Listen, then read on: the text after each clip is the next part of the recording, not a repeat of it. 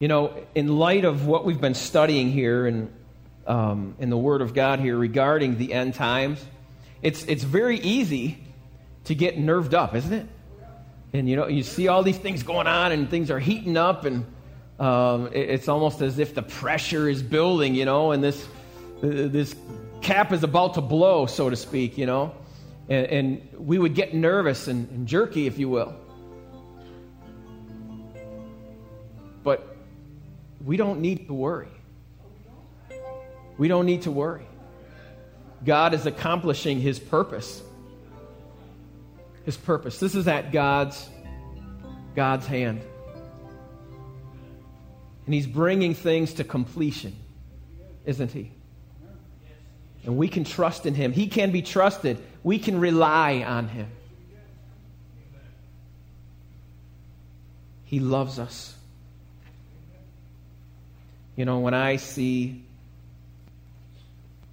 people at the altar praying for each other, it just tugs at my heart, you know. And I see love there. And I see unity, though there would be differences. There is unity. It's like all bets are off. When it comes to somebody being in need, it's like I just can't leave them there alone. I got to go pray for them. They're my family. We are family. The family of God. I would ask, speaking of family today, that you keep my Grandma Kay in your prayers. She fell some stairs the other day and hurt her pretty good. She was in the hospital. Dad, is she still in the hospital? She still is in the hospital. She also has, when they were checking her out, they found that she had pneumonia as well. So if you would please keep Grandma Kay, sweetest lady you'll ever know. And that's kind of how everybody knows her, Grandma Kay, you know. Not only in our church, but throughout the surrounding towns and stuff. Everybody knows her as Grandma Kay, so please keep her in your prayers. I want to continue our study of the end times. And I'm asking, as I have from the beginning, that you be patient with this study, because there's so much to cover. There's so much to know, and it takes people lifetimes to study all these things and try to figure it all out. And you know, and we're just really just touching on the surface of some of this stuff, but I think it's important that as a body of believers, as followers of Jesus Christ, that we see the words so that we remember them in our mind, that we hear them with our own ears. Okay? So that when these things happen, you will know that God has told you beforehand. Okay? And a lot of the things are very symbolic. And one thing represents another and so on. And there's some things, frankly, that God didn't want us to know. But it's important that we read it. It's very important, because I think that in many churches, and I feel the weight myself, I really do. And I was talking to my dad this morning that and Jody last night, that I just feel an incredible weight of having to try to expound on such important things. And I don't feel worthy to do that. I don't feel qualified to do that. And yet God has asked me to do it. So I'm doing it, okay? And I want you to know, honestly, that I'm teaching you things that I don't know a lot about, okay? We're talking about things that many of us don't know a lot about. And there's a lot of people out there that will say, this is the way it's going to be, okay? And there's some pretty big names regarding the end times. And they will say to you, and they are very assertive that theirs is the right way. And there's 6 or 8 of them, maybe more. And if I mentioned their names, you would all know them. But the thing is, the very fact that people are saying, this is the way it's going to be. You watch and see. Concerns me. Because God didn't say it. God didn't reveal that in His Word. And so let that be a check in your spirit when somebody is saying, this is the way it's going to be. All right? You watch and see. Mark my words. Okay? We can... Let me qualify that statement by saying this. Listen to what they have to say, but not only them. Okay? So we can listen to this one. We can listen to this one. See what they have to say. And so what we're doing is educating ourselves. This is the way it might be, the way this person says it is. Or it could be this way. Or it could be maybe this part of what this guy says and a little bit more of what this guy says over here. Okay? But we just flat out don't know. Okay? Hence the importance to be ready. And we talked about last week, plain and simple, being ready means what? Let me hear you. Watching, what? Born again? Absolutely. Waiting? Yep. So we're watching, we're waiting, we're alert, we're prepared. We have made Jesus our Lord and Savior. The bottom line of it all. Okay? We have to be right with Jesus Christ, the Son of God, the Savior. That is the bottom line. Okay? And so we don't know when He's coming back. The Bible says that Jesus, even the Son Himself, does not know. Only the Father. Only the Father knows. Okay? And when the Father says, it's go time. Here we go. Okay? And we talked, it's been going on this, 7 months or 7 weeks now at least. And we talked about all the signs that are leading up to these things and what signs to look for. Okay? The signs of the times. And you may have seen our own sign out there, you know. But I want to go back to Daniel 7. Will you turn in your Bibles to Daniel 7? Now, as I said, we're going to be talking about some things that are difficult to understand. And, the only time that we're certain about prophecy is when? After it has been fulfilled. That's the only time we're certain. Until then, we're watching. And we're waiting. And we're seeing what His Word said and lining up the prophecy with the Word of God and see how they fit together, right? Always, always, always, whatever is said is lined up with the truth. Always. Okay? Because there's a lot of things, a lot of religion out there, and there's this rising belief that we all serve the same God. Maybe you've spoken to people like that. We all serve the same God. Well, if that's the case, then if I serve the same God that you God, then both our gods should say the same thing. Isn't that right? Right? So if your God says one thing and my God says another thing and they both say the same thing, well, heck, maybe we are all serving the same God. But if your God says something different than what my God says, then it ain't the same God at all. It's not the same God at all. Okay? Daniel 7. Now, Daniel had many dreams, many visions, didn't he? He was a great man of God, a godly man above godly men, adamant about serving God. And you remember the stories of him being up in his room while he was in captivity and praying 3 times a day. You remember reading that?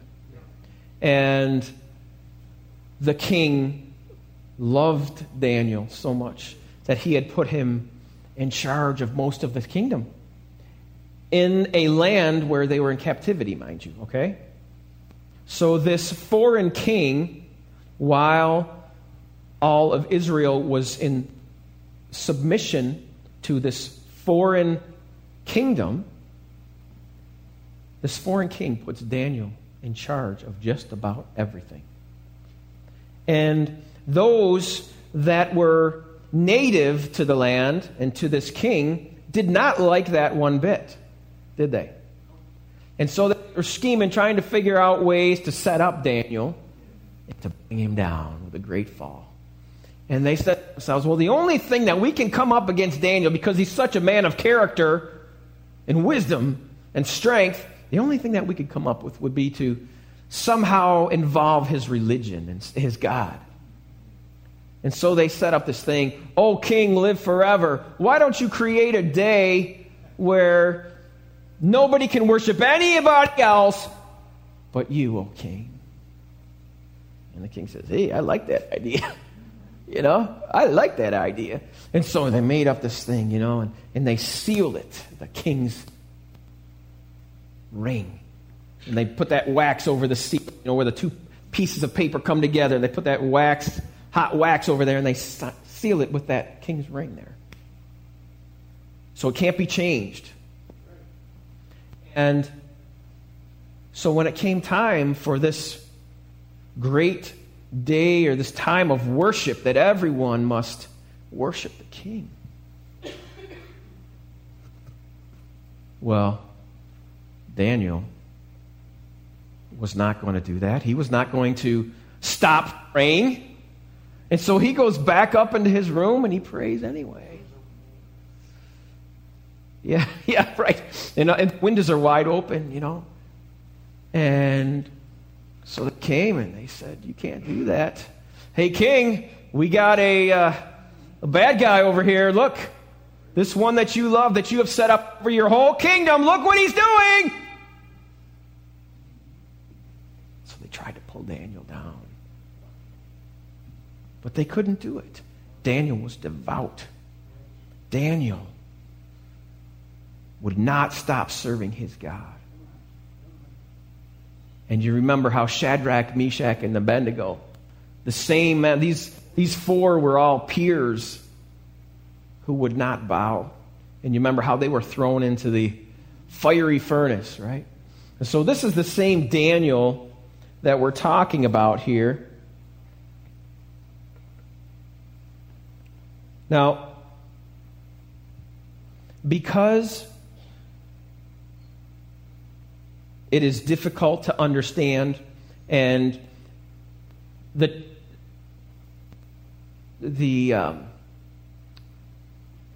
would want to avoid it altogether, okay? And I think that has been done a lot. And so what I want to do today is I want you to see this with your own eyes. And so we're just kind of walking through the scriptures. Can we do that? Can we walk through the scriptures together? All right. Daniel chapter 7. "In the first year of Belshazzar, king of Babylon, Daniel had a dream, and visions passed through his mind as he was lying on his bed. He wrote down the substance of his dream. Daniel said, 'In my vision at night, I looked, and there before me were the four winds of heaven churning up the great sea.'" Now, in many cases, the seas represent nations. When it comes to studying the end times and studying Daniel, the seas represent nations in most cases. And it says, "Four great beasts, each different from the other, came up out of the sea.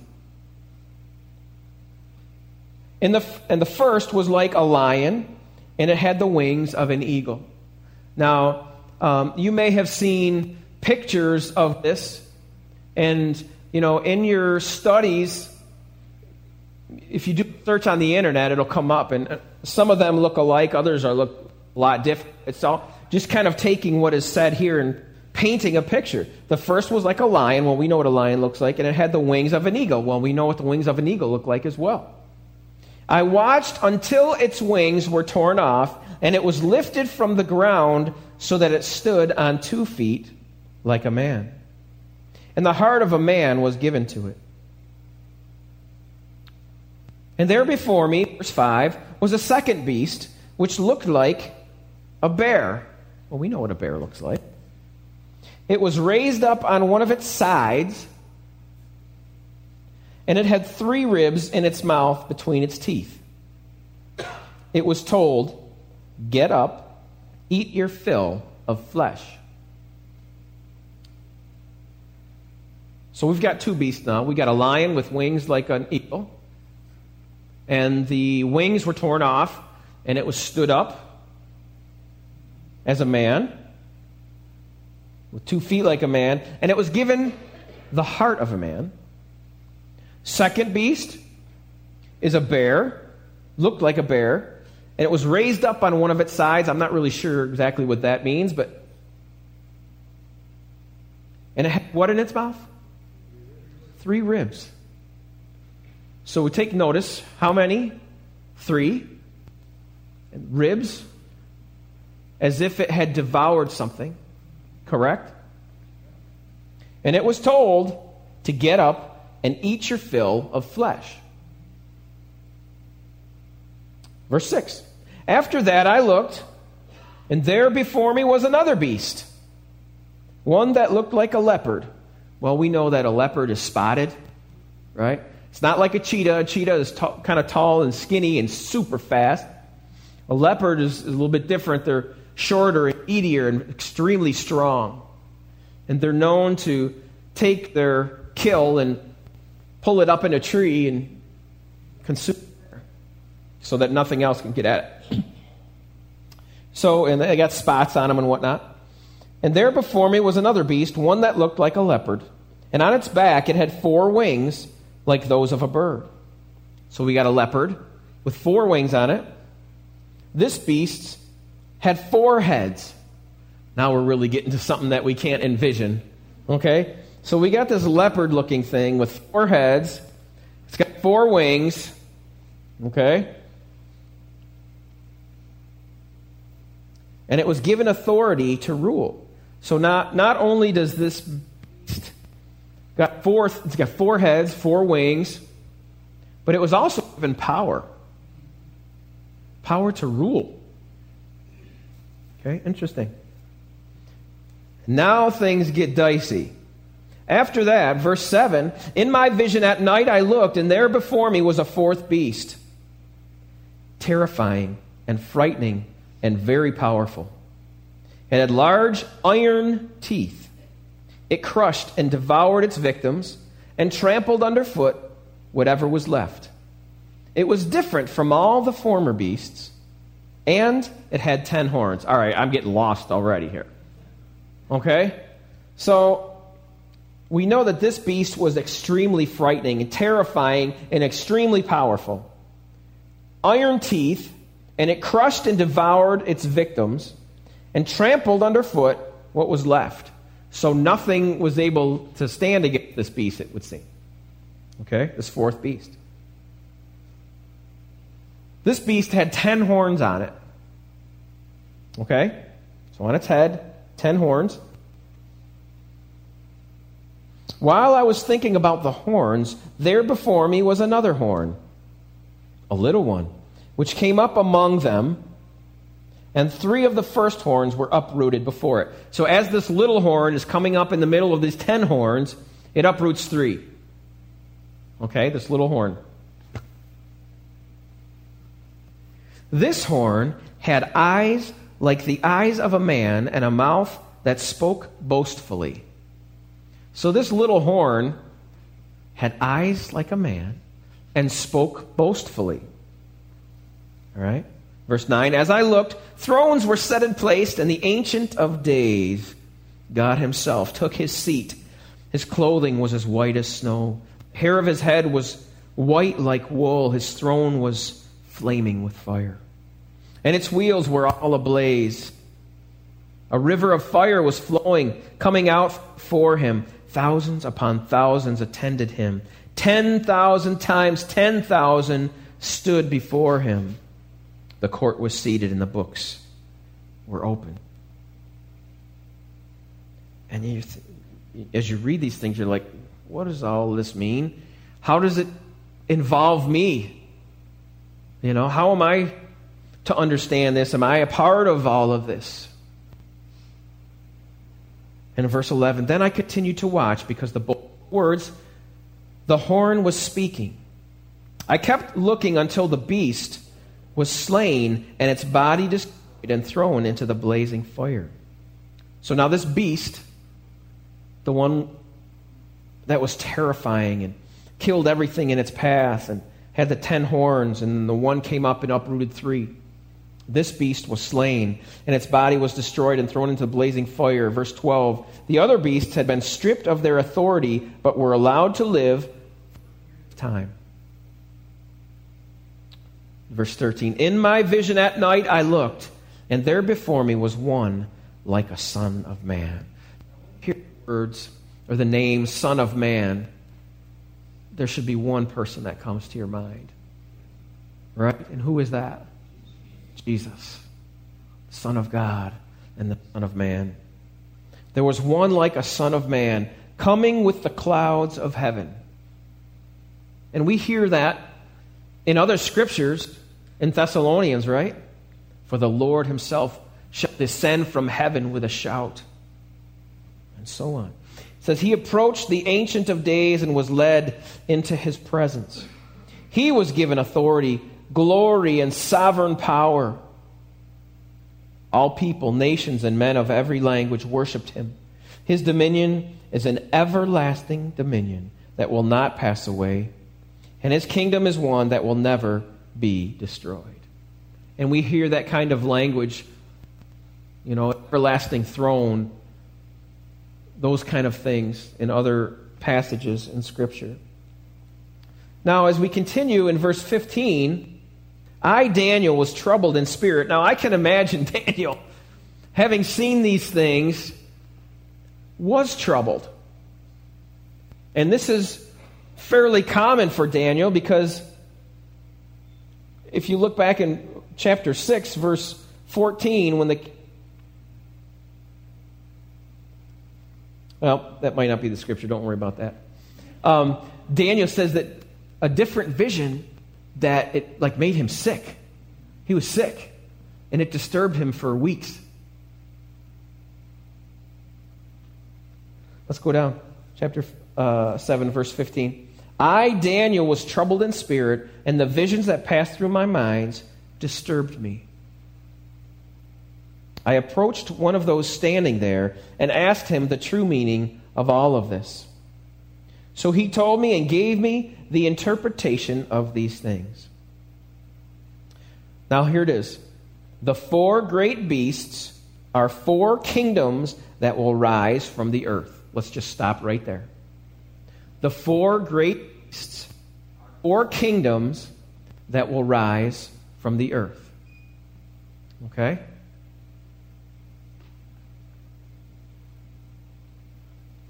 But the saints, in verse 18, of the Most High will receive the kingdom and will possess it forever. Yes, forever and ever. Now, if I may, I want to touch on a few things. It is believed that some of these things have already taken place. Okay? The first 3, I believe, the first beast is believed to be Babylon. And that was the one with the lion, remember? The lion with the wings. And then the wings were torn off. And then it stood up with feet like a man and was given the heart of a man. This is believed by many to be Babylon. The second beast, which looked like a bear, was raised up on one of its sides and had 3 ribs in its mouth between its teeth, and it was told, get up and take your fill of flesh. This is believed to be Persia, which is depicted as the bear. All right. Now, if you look where these things are located on a map, it's all in the Middle East. Okay? You've maybe heard of the Medes and the Persians, you know, when a decree is issued, and it would be unbreakable like an oath, as the Medes and the Persians, they would say. And that was like a big deal, you know.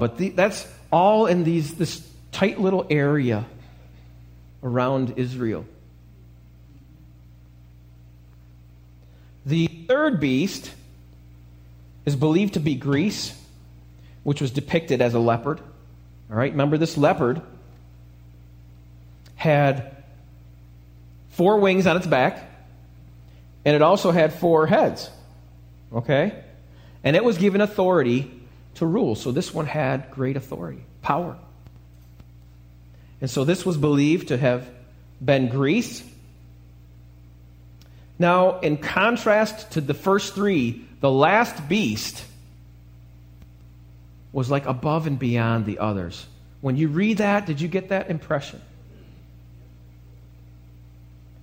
It was terrible. This is how he starts. Terrifying, frightening, very powerful. Large iron teeth.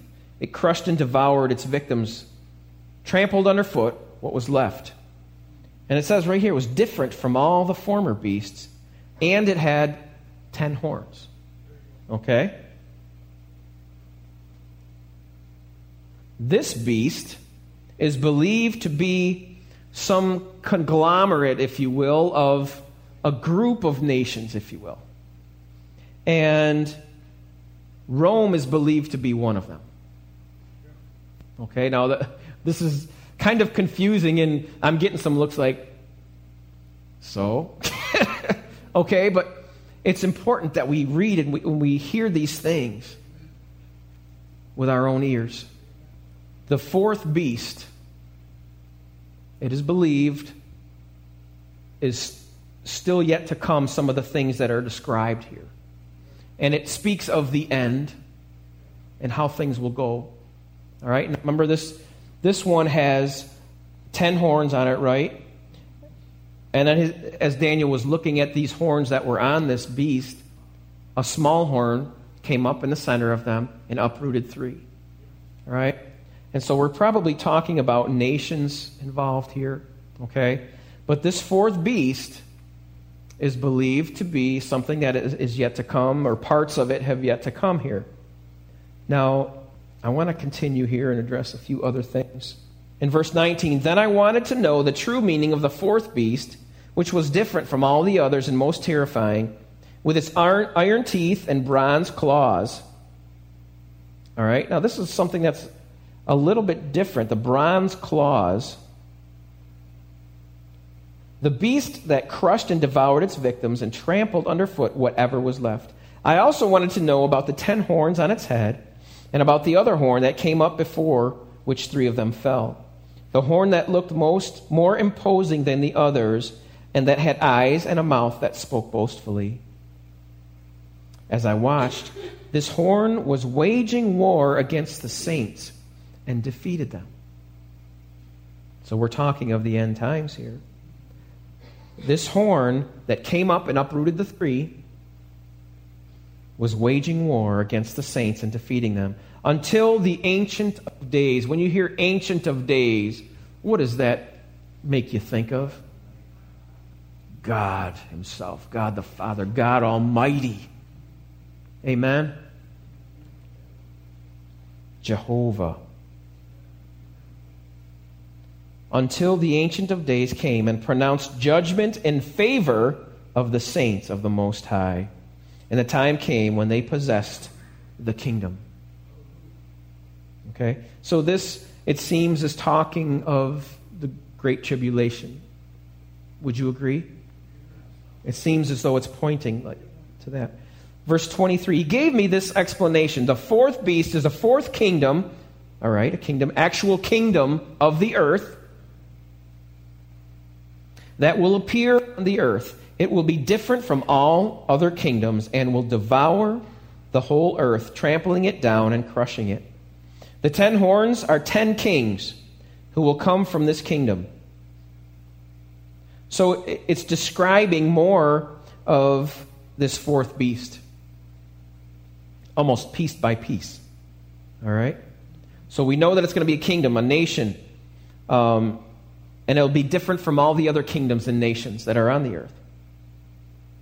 And it will itself devour the earth and trampling it and crushing it. The 10 horns are 10 kings who will come from this kingdom, and after them another king will arise, different from the earlier ones. He will subdue 3 kings. All right, so this small horn that came up center of the 10, uprooted 3, is a king. And as he comes to power, he's going to dispel 3 other kings. Verse 25, he will speak against the Most High and oppress his saints and try to change the set times and the laws. The saints will be handed over to him for a time, times, and a half a time. And this is believed to represent 3.5 years, a time equaling a year. Times would be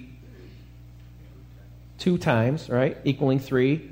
And then a half a time, 3.5 total, all right?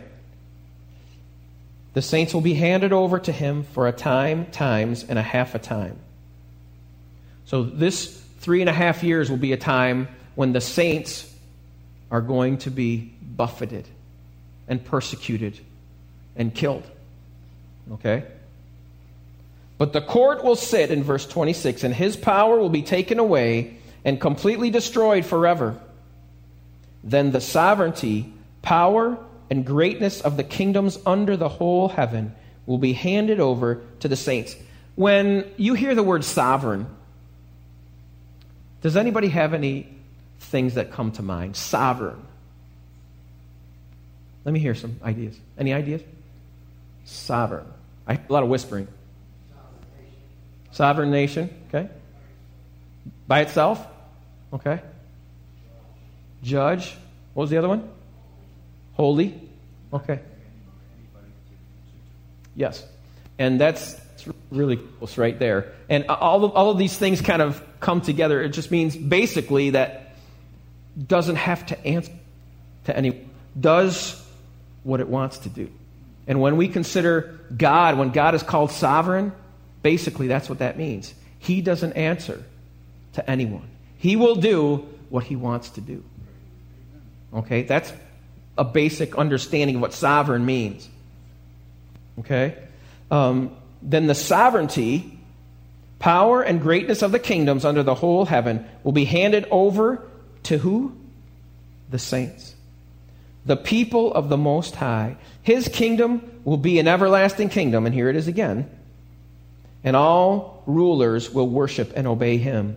This is the end of the matter. This is it. And it ends there. This is the end of the matter. I, Daniel, was deeply troubled by my thoughts, and my face turned pale, but I kept the matter to myself. So, family, as we continue our study, this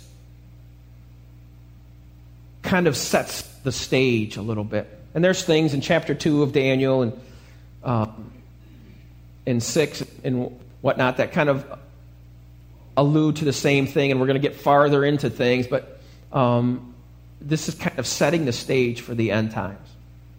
And again, so you can see the symbolism, the beast and the horns and the wings and all of these things, you know. And we wonder, is America represented in the Bible? You know, and where is Israel and all these other nations? Well, and people will try to explain to you, and they'll tell you that, well, on this date, you know, according to this thing here, well, this thing could have happened and this could, and that. And it really is speculation until it happens. Once it happens, then we can be sure.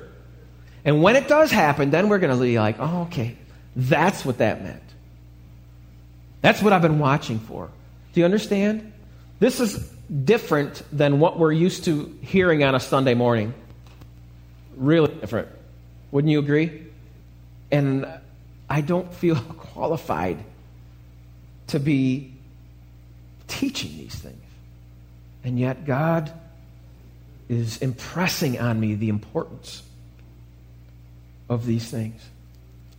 He wants you and me to be aware of things that are going to happen. We don't need to fear. We don't need to be afraid. God is in control. And our hope and trust lies in our God. Amen.